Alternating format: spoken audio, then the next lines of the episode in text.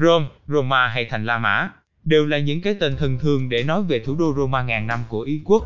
Một thị thành sầm uất, kiêu hãnh với những trang lịch sử ngàn năm tuổi, đã chứng kiến bao nhiêu phút giây thăng trầm của lịch sử loài người.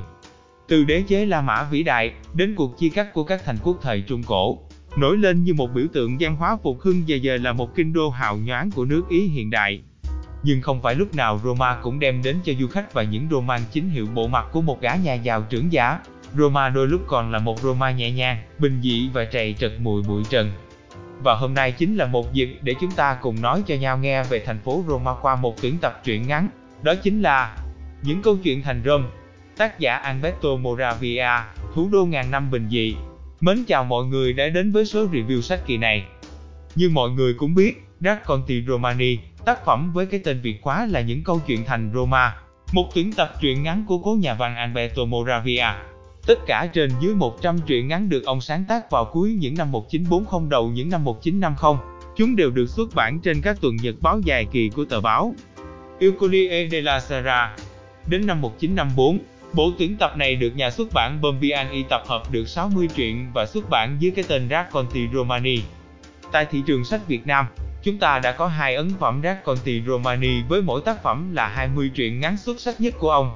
Để review một tuyển tập truyện ngắn, thực sự là vô cùng khó khăn vì nó đòi hỏi độc giả phải tìm đọc và trải nghiệm hầu hết tất cả những tiết truyện ngắn trong bộ tuyển tập mới có thể hiểu hết được hàm ý mà tác giả muốn truyền đạt. Nhưng với những câu chuyện thành Roma thì chúng ta không cần phải băn khoăn về điều ấy bởi xuyên suốt tất cả mẫu truyện, thành phố ngàn năm của đế chế La Mã ẩn hiện trong đôi mắt người đọc với một biểu cảm duy nhất, bình dị. Sự bình dị là chất liệu nghệ thuật chủ đạo mà Alberto đã sử dụng gần như trong suốt quãng đời hành văn của mình. Và trong tác phẩm này cũng không phải là một ngoại lệ. Những điều đơn sơ, bình dân nhất đều được ông tái hiện hoàn trong từng câu chuyện ngắn. Từ vẻ đẹp của thành phố, từ giá trị của con người thành Roma, từ nếp sống sinh hoạt cho đến tâm tư tình cảm, ngành nghề cũng như hoàn cảnh của người Ý. Tất cả đều là bức chân dung giản đơn, trầm lặng, không màu mè nhưng luôn đồng đầy cảm xúc. Những truyện ngắn trong tuyển tập của Alberto không phải là những mẫu truyện nói về sự xa hoa phóng đảng của La Mã hay con người La Mã, mà là những cuộc đời thường nhật xoay vòng quanh Roma. Một gã bồi bàn, một tay bảo vệ, tên trộm vừa đi tù sau 2 năm, cặp vợ chồng ở căn nhà lợp sập ở Tomarancho đến vài cựu quân nhân Ý có cuộc sống khó khăn hậu quân dịch. Đó là một Roma mà người ta chưa bao giờ nghĩ đến, một Roma nhỏ bé, lam lũ và hèn mọn, nhưng đó mới chính là Roma mà Alberto Moravia đã từng gắn bó cuộc đời của mình. Một thành phố La Mã nơi có những tầng lớp giàu có, giai tầng trung lưu bình dị cùng hàng loạt mảnh đời những gã ý xứ lạ kiếm đến thành phố này vì mưu sinh. Tất cả những lớp người ấy hòa quyện vào nhau và tạo nên cho Roma một sắc màu đầy đủ cung bậc cảm xúc, từ mệt mỏi vì kế hoạch mưu sinh, tất bật vì công việc thường nhật hay hèn hạ với đủ trò lường gạt, làm bạc giả, ăn chực. Tóm lại, đó là một thị thành với đủ đầy cung bậc cảm xúc từ tươi sáng cho đến u tối, thì lối sống dư giả đến cuộc đời trầm lặng. Tất cả đều gói gọn trong vài trang truyện ngắn nhưng vô cùng đáng nhớ. Khi đọc xong cả hai cuốn sách này, mình có bất giác nghĩ về một thành phố khác. Roma, một thủ đô vô cùng xinh đẹp lộng lẫy nhưng mang hồn cốt là một thị thành bình dân. Sự giàu có và cái nghèo khốn khổ luôn hòa quyện vào nhau, hơi thở tựa hồ đồng điệu với hơi thở của đô thành Sài Gòn. Sài Gòn, một nơi cũng từng là thủ đô giàu có nhưng bình dân mộc mạc, với hàng trăm ngàn lớp người hàng năm khao khát đến lập nghiệp, họ đến, sinh sống, yêu thương rồi thất vọng tại Sài Gòn, nhưng chưa có ai rời đi mà bỏ đi những lưu luyến trong tâm thức về một thành đô ngàn mơ ước. Roma cũng vậy, thật may mắn khi mình đọc được nhiều truyện ngắn về Roma.